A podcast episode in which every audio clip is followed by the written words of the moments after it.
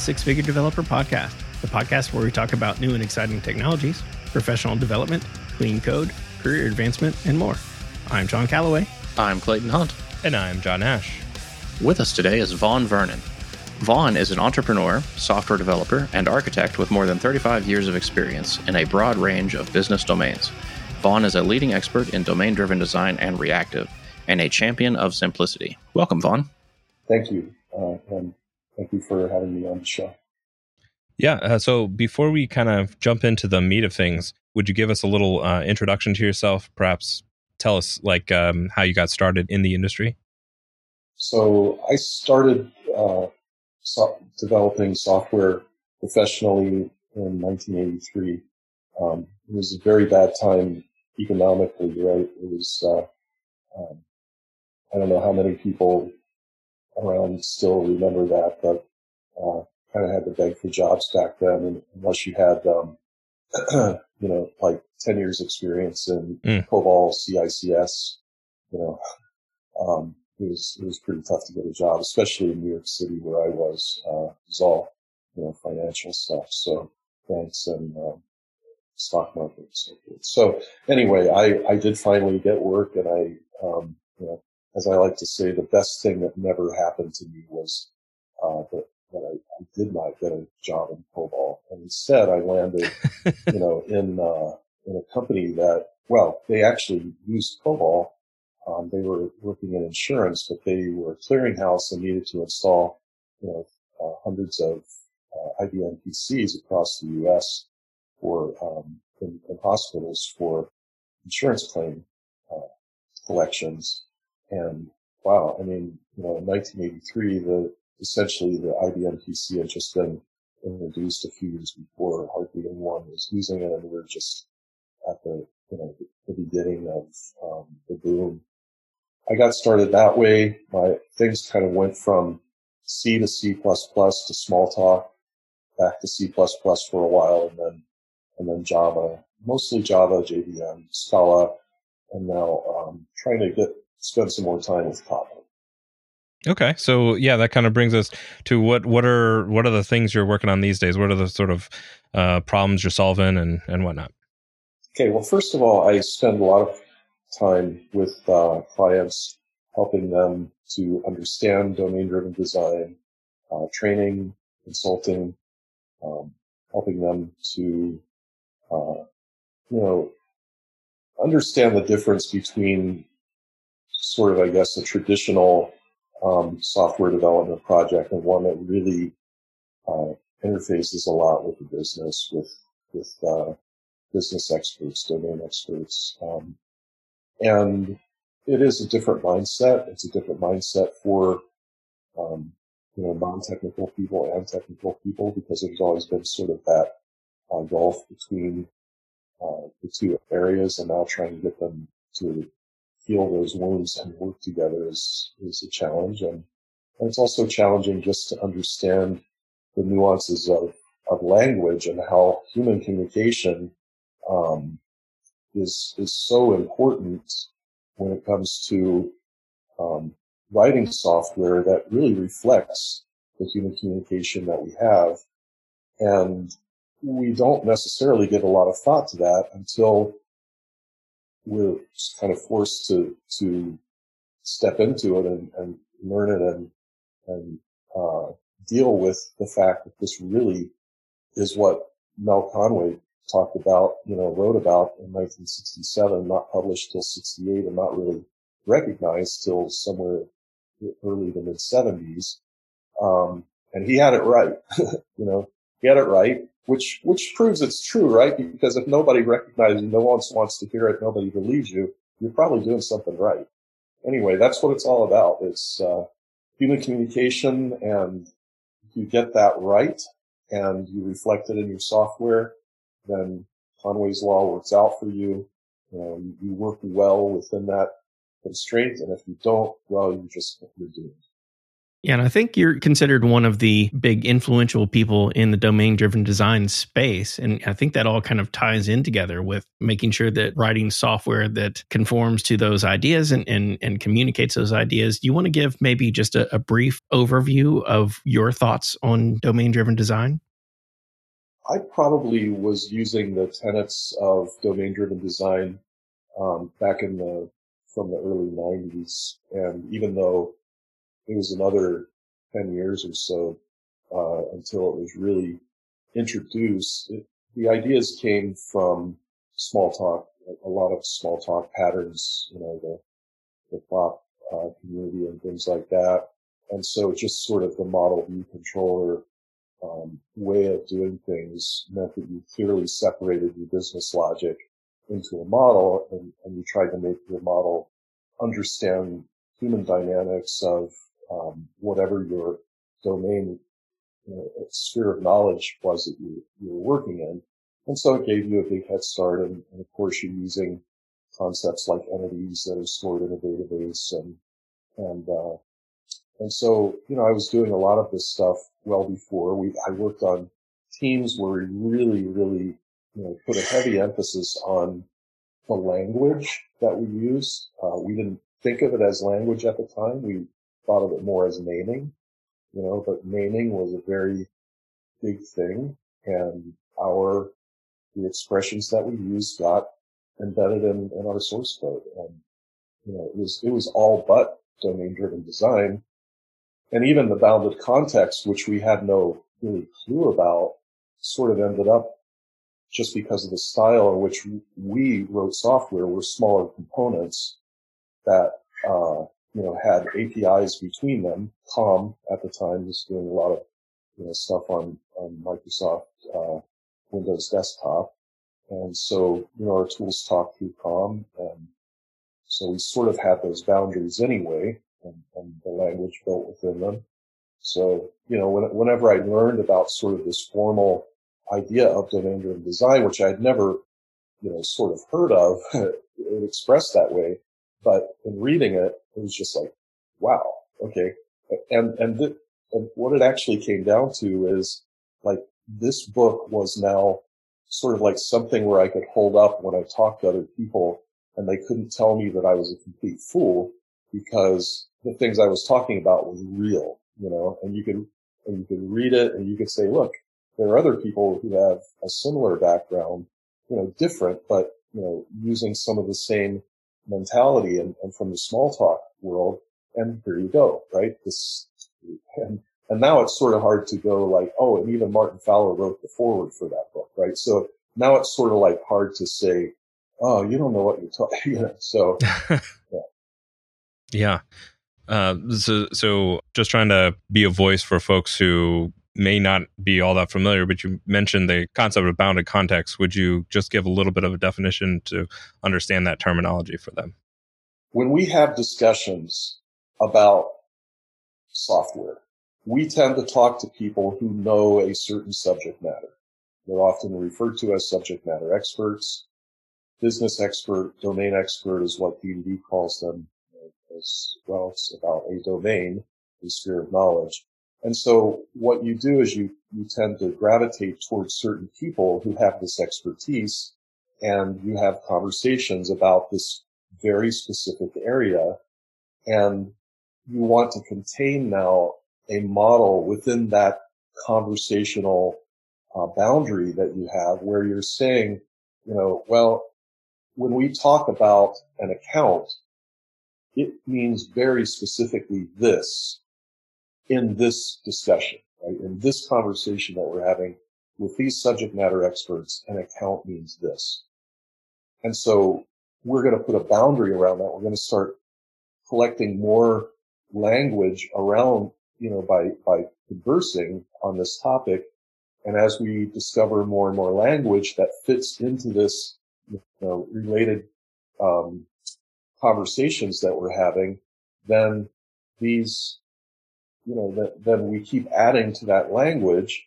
But then there's going to come a point where people start talking about um, an account as something maybe a little bit like what we were talking about over in this conversation, but not exactly like that. And, and what the mistake that most software projects, you know, systems will, will, will make is they will try to make those multiple conceptual accounts fit together like in one place.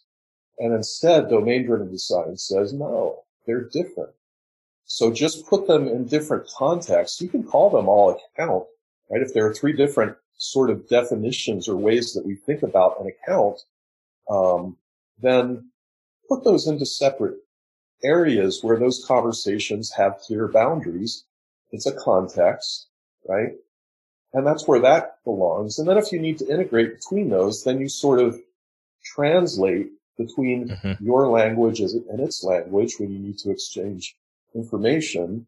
And then you start to form relationships between the two teams of these or the multiple teams of these bounded contexts. And you sort of decide, well, you know, we're a bit more independent than they are. So they're, if they want to exchange information with us, we'll tell them what we know about our thing, but they don't get to, you know, we don't have to care about what they, you know, knowing about their side of the world. And so that puts us upstream, right? And so now we have this whole language, a modeling language, a, a pattern language for having these kinds of conversations and integrations and collaboration.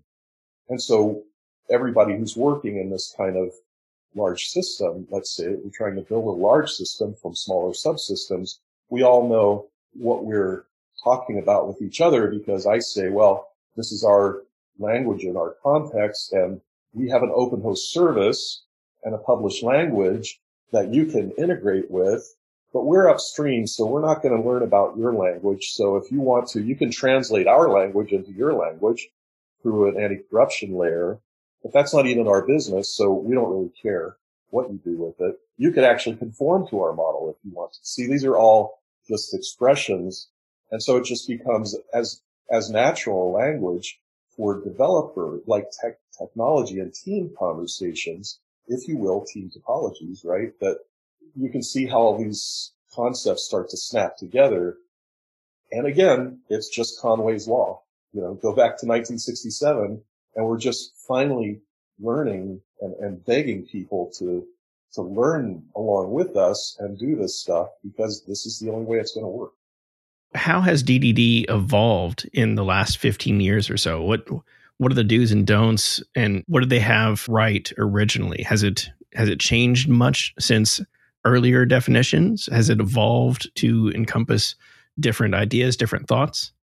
Well, of course, um, yes, I would say that you know anyone who authors a book on DDD may have a slightly different slant on on things. We we all have our different kinds of ways of you know our own mental models of things, and and so we can influence people in, in certain ways. But I think the core of DDD around bounded context and the and the context mapping patterns and so forth are are pretty much the same. There are a few new patterns around that. Eric Evans came up with something called the bubble context, which is a way of working in legacy and not sort of being subject to the lot of pollution that's all, you know, or tangle that's already in that legacy system. So you make this kind of bubble around that. Um, and, and, and I think there are other things too that, that are maybe slightly different.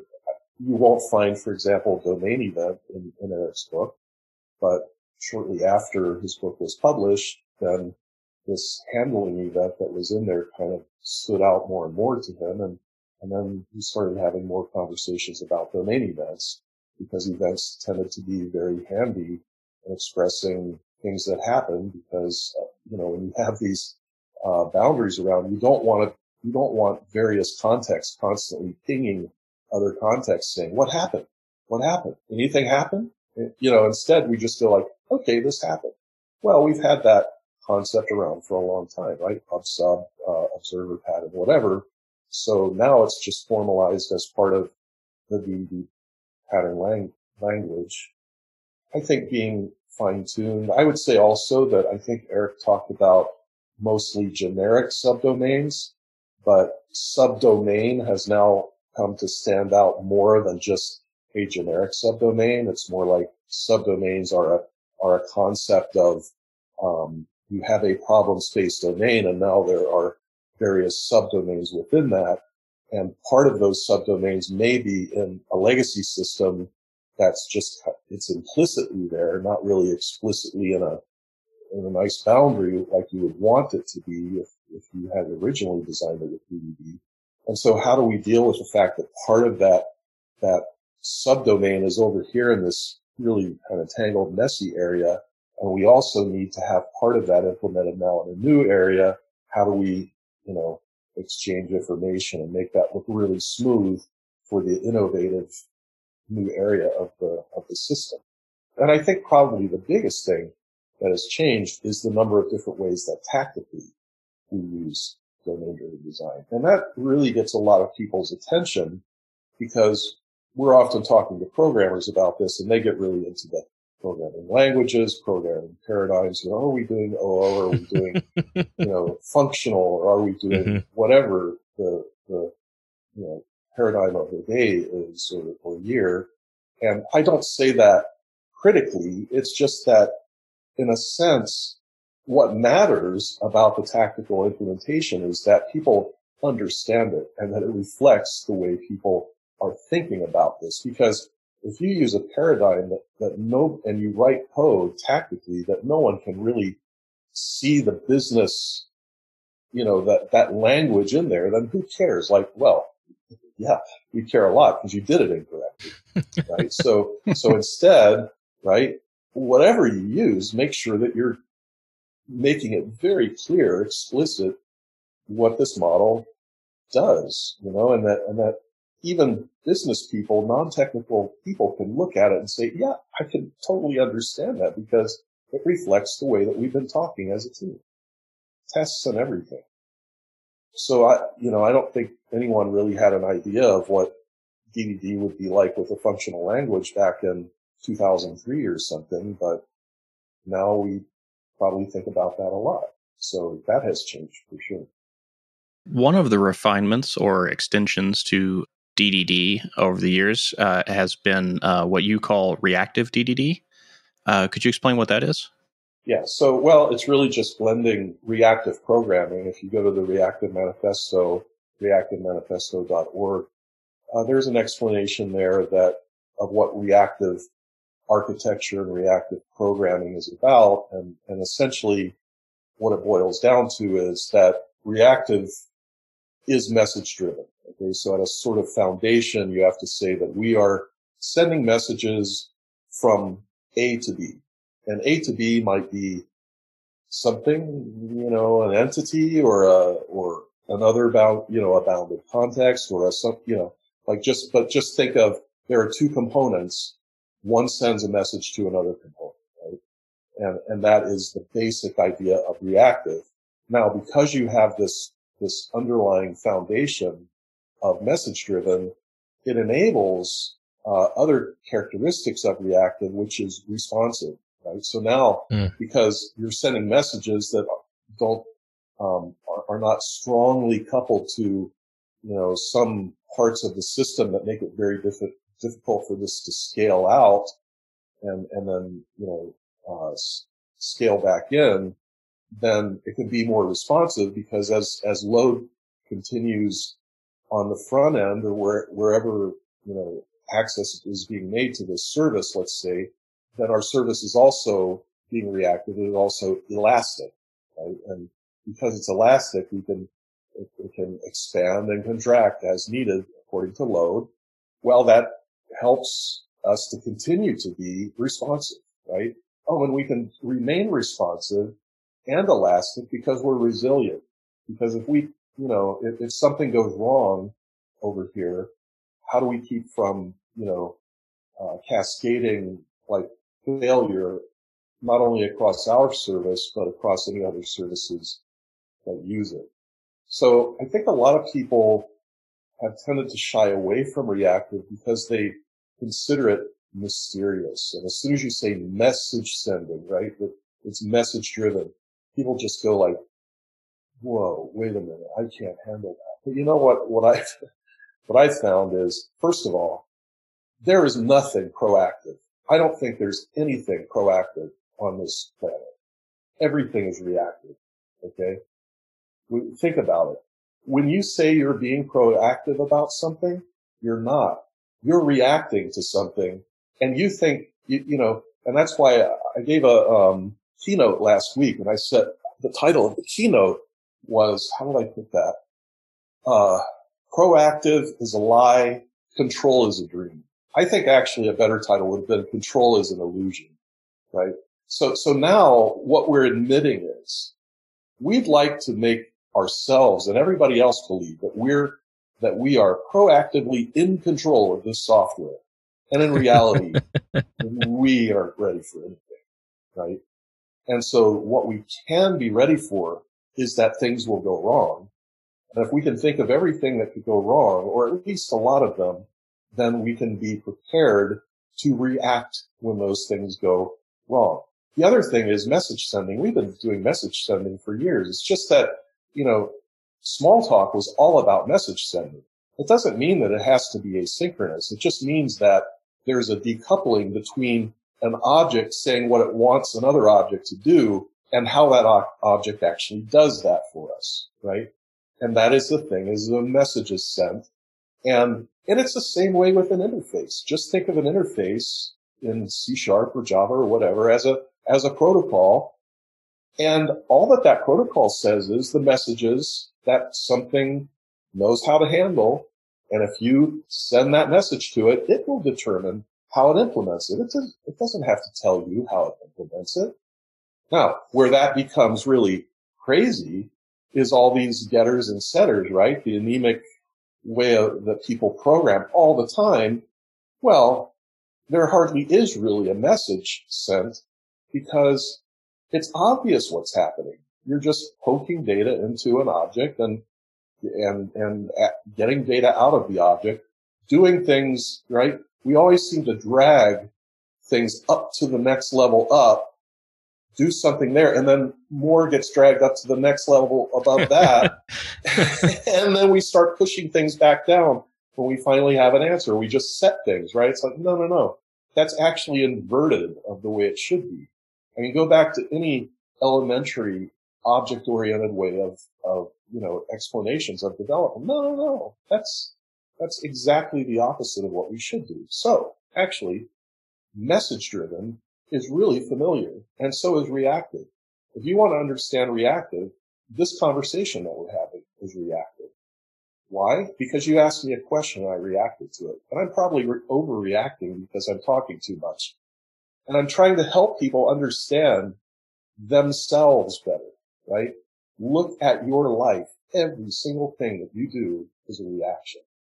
Just look at UI, right? What happens when you click a button in a browser? You get an event that says on click, right?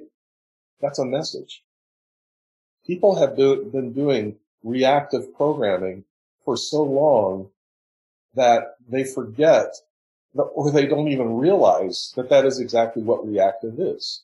It's just that now we're proliferating that to other parts of the software where we think today that we're in control of something, that we're proactive, but we really aren't, right? What are your preferred tactical patterns for building DDD systems? How can we make sure that we don't get into this habit of doing more than we should and just creating a, a, big ball of mud? Are there specific things that we should keep in mind as we're designing our systems? Well, the big ball of mud has less to do with the tactical tools that you use and more about the conversations that you have. And the big ball of mud is generally caused by having too many conversations in one place and, and having, you know, five experts from different areas of the business having conversations all together and we're just and we and we don't recognize the boundaries and we just keep pushing things into the same place and and then we start duplicating things where we thought there was nothing like this elsewhere so we duplicate the knowledge right which is is really what um, we should be actually preventing you know, dry, don't repeat yourself, because it's the knowledge that, that is getting leaked to other places. It's not, people think about dry as code related. It's code if the code does exactly holds and reflects the same knowledge that it does somewhere else. This fracturing and tangle and so forth all happens very much in terms of not knowing where the conversational boundaries are.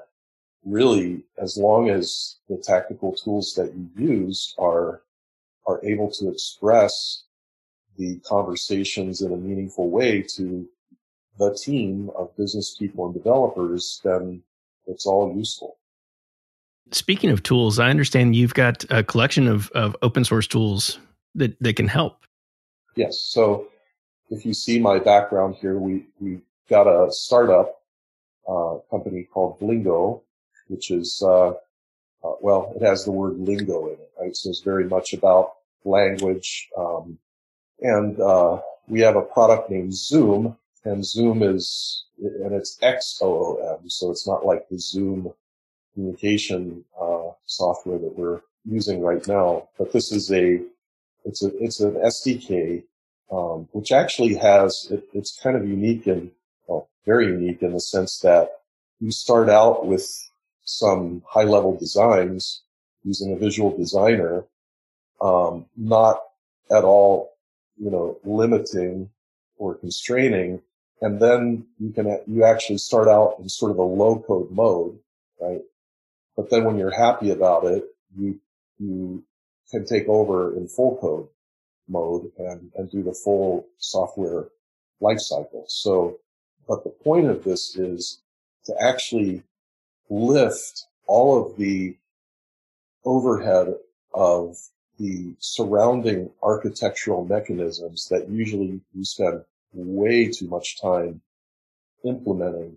We just make those work for you, even to the point where an incoming REST request or an incoming delivery of an event from a message broker or a message bus is automatically translated and dispatched onto the domain model for you. So literally all you have to do is think about the domain model and what are the business rules? Why does this make sense? And then even to the point where um, you now need to put an event in the database, right? Emit an event from an aggregator entity, so a tactical tool, into a journal, and then that only not only gets persisted for you, but potentially that event will get broadcast out to others, published out to others. And and even now you, you say, okay, but okay, I've got, uh, a few hundred events flowing around the system. How do we know who depends on what and, um, how do we keep the versioning correct between them and so forth? Well, we have a schema registry, uh, for, with Xoom that maintains the, the versions and so it's, it's sort of a neutral language, um, you know, call it a DSL if you will, but a, a textual language that goes into the schema registry, but when someone depends on that, it comes out in a in a language specific uh, implementation, and it's just compiled in with your code in a special place where you can't you can use it, but you can't change it, right? And and now you have all the benefits of type safety and version control over the languages that are being exchanged, right, between bounded contexts and, uh, and then again, the automatic translation of, okay, someone else's language is, incoming on a message. Oh, what do I do with that? Well, I'm going to translate that to a command, right? From an event to a command in our language. And I'll, and I'll just dispatch that automatically to the um, domain model. And you don't even have to think about it. You literally don't have to do that work. Now, at some point, when you're happy with that sort of low code uh, environment that you're working in, then you just take over with the full source code to the to the service, and now you can start. You know, if you need to add more event dependencies from other contexts later on, well, you can just add those in. But now you have a lot of examples, and we even um, comment the code all over the place with links into our documentation that explains, okay, how, you know, well, what do I do here? How does this work? Well, you just go directly to docs.vlingo.io and, uh, and you read the Xoom documentation. Cool. What uh, what resources uh, would you have for people who are maybe trying to get into DDD uh, or or react to some of the topics we have? I, I know you mentioned that you have some workshops um, that that you do. What would that be? Would that be something that would be good for our listeners? Yeah, absolutely. I mean, I I've taught thousands of people. I don't, you know, we don't have a count of how many people I've actually taught, but um, I, you know, probably more than a thousand already since uh, the lockdown occurred virtually online, but even more than that before. Um, and I teach anything from implementing domain-driven design, which is um, based on the the work that I did in, in my red book of the same name. It's kind of my flagship um, workshop. It's four half days virtually online. Um, I have a number of other ones, uh, event-driven architecture, uh, innovation, you know, with uh, event-driven architecture, so forth, and and that's like a two-day, two half-day workshop. So, uh, and I teach a reactive DDD workshop um, that actually we we sell that for, at a very low cost because it's um, to us it's really important to get this message about reactive out there because it's not just good for um, you know local optimization. It's actually good for global optimization. When you think about that you can run software at maximum efficiency you know, we're going exactly in the opposite direction of Bitcoin, you know, right, of blockchain, right? Blockchain's like using all the energy on the planet. Not, not really, but you know, like if, if you just think about, about what blockchain is doing in that way, um, we're going in the opposite direction with, with Xoom. So, um, and so we just want people to know about this, that it's really the way that computers were meant to be run since about 2003. Now we're 18 years in and most people are still not doing that the right way. So, yeah. So, yeah. So my workshops definitely, um, I have three books already published, two of them specifically on DDD, another one on the actor model, which is reactive.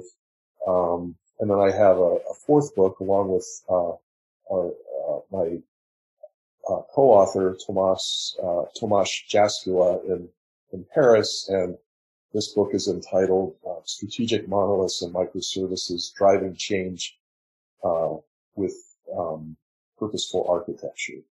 So this is really showing that the real story of why software should be used is for innovation. Right? We need to drive business innovation with software. And let's get real with each other. If a, you know, well modularized monolith works well for you and microservices don't, use it, right? Don't waste your company's money just having fun experimenting with, with technique. Instead, experiment with the business. Make the business, you know, core, core those brain cells that you're using to try to tackle, I'm sorry, I might, I don't want to offend anyone, but Kubernetes, right?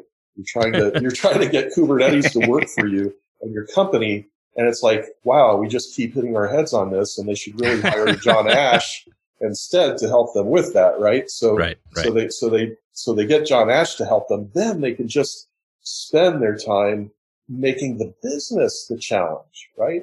I mean, that, that means you're, you're less, you're sort of less rock star coder than you are Thomas Edison, right? Mm-hmm. You're more Thomas Edison and Tesla and people like that now, right? Because you're you're thinking in that direction. Alexander Graham Bell, who, you know, whoever was innovative around messaging, light, whatever in the early days, that's what you can be with software. and That's what you should be with software. Before hitting record, you you had mentioned that you're also an Addison Wesley Pearson signature author. Yes, my um, my current book that we're just finishing now, the one I just mentioned, uh, Strategic Monoliths and Microservices, is within a signature series that um, I was so privileged to be asked by Pearson Addison Wesley to to um, you know be the editor of my own signature series. And, and I have to say it's embarrassing to me to think about the names that and the, you know, very influential three other people that have signature series with them as Kent Beck, Martin Fowler, and uh, Mike Pullen. And you know, I got a lot to live up to. I, I I'm not even going to claim that I can, but we are working hard to make the very best book series that we can possibly produce on the theme, the general theme of organic software development, organic architecture, right? Where, where you cannot be right and perfect, but you, will never be perfect, but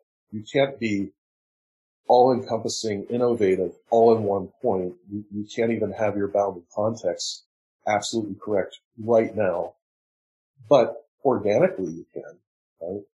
And, and it's sort of like, you know, I, I, describe it as a scientist who just keeps their, you know, so we have to keep our uh, lab jackets and pocket protectors in and, um, and just keep experimenting and we find the right way.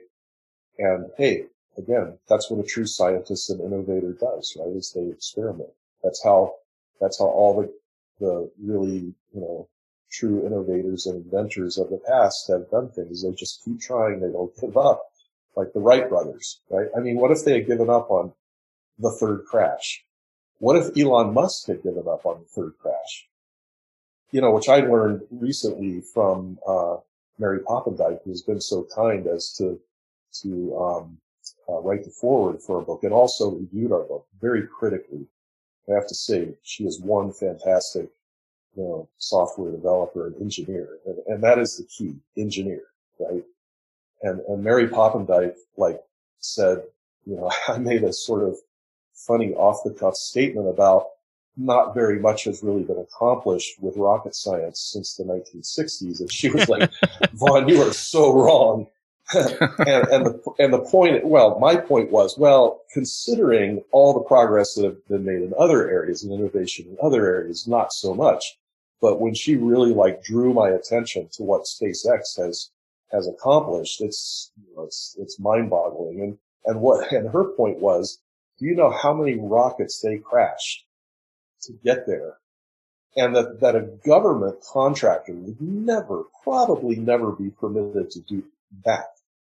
Not even one. If they crashed one rocket out, right? I mean, very likely. And, and, and if not one, two, that's the end. So, you know, but instead, SpaceX, like they just said, Hey, if we got to crash rockets, so we can learn what works and what doesn't work. And even recently, right? I mean, they didn't crash the rocket, but it blew up some minutes after it landed. And you know what? They're going to learn something from that. And, and oh, not going to. They already have, no doubt. So, and, and what have they done? They own the space delivery business now, right? They own it. Nobody can touch them. So anyway, where did we start out? Oh yeah, my signature series. So yes, think of every book as having that mindset in different sort of technical and uh, methodological or you know paradigm sorts of areas, and and that's where we're going. And I think we're going to help a lot of people through this, which really feels me. So, what has been helpful in your career that you might share with those just getting started or those looking to level up their own careers? Be willing to change. You know, some people call it reinventing themselves. I don't know that that's really the case. It's really, it's really more like just uh, becoming a better, a better you in different circumstances, right? Circumstances change all the time. And if the past year hasn't proved that to us, nothing will, right? So so we've all, anybody who, who has survived this has become a better version of ourselves with the new circumstances that we face. And when that, those new circumstances are technology, face them courageously, right? Be determined that you're going to, to win, right, in this or, or succeed in this, but with humility, know, knowing that you need help and that people are here, here to help and that teams do better work than individuals then you can all grow together. One of the biggest pieces of advice that I, that I could give any software developer is you really have to get out of the um, introvert hang up, right? It's not that you aren't an introvert. I'm an introvert. And you, and you can already, you can already say, no way, he's talking too much to be an introvert. Way too much. Like I'm sick of listening to him and he's claiming to be an introvert. I'm an introvert, but I have learned to overcome those things. And I will be exhausted after this conversation. I will be. I'll just go take a nap or something. But hey, I make it work for what I need to do and everybody else can do that. Get out of the cubicle, so to speak, you know, go talk to business people, find a way to get along with them, be, make a partnership for innovation's sake.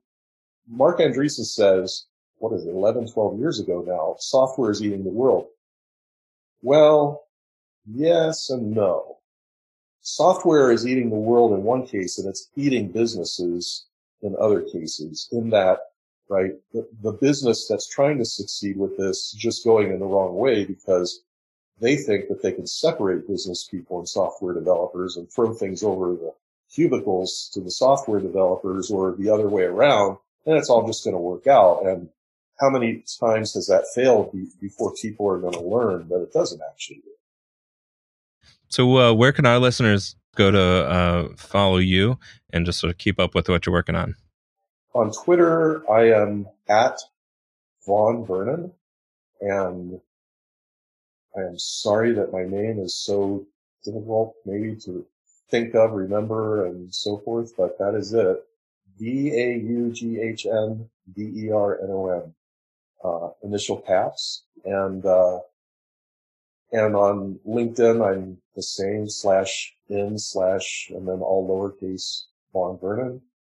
And of course, um, go take a look at uh, github.com slash vlingo or vlingo, and then also slash um, github.com slash vlingo dash net for the dot .net edition. So we have we have uh, we support the JVM and uh, .NET C Sharp right now. We'll also include F Sharp support, and um, you're going to be amazed at how productive you can be with, with our tool set, our SDK. All right, Vaughn. Thanks so much. Really appreciate you taking the time to speak with us today. Oh, thank you guys. Thanks for inviting me. It's been a real privilege. That was Vaughn Vernon. Vaughn is an entrepreneur, software developer, and architect with more than 35 years of experience in a broad range of business domains. Vaughn is a leading expert in domain driven design and reactive, and a champion of simplicity. If you like this episode, please like, rate, and review on iTunes. Find show notes, blog posts, and more at sixfiguredev.com. Catch us live each week on Twitch and be sure to follow us on Twitter at sixfiguredev. This has been another episode of the Six Figure Developer Podcast, helping others reach their potential. I'm John Callaway. I'm Clayton Hunt. And I'm John Ash.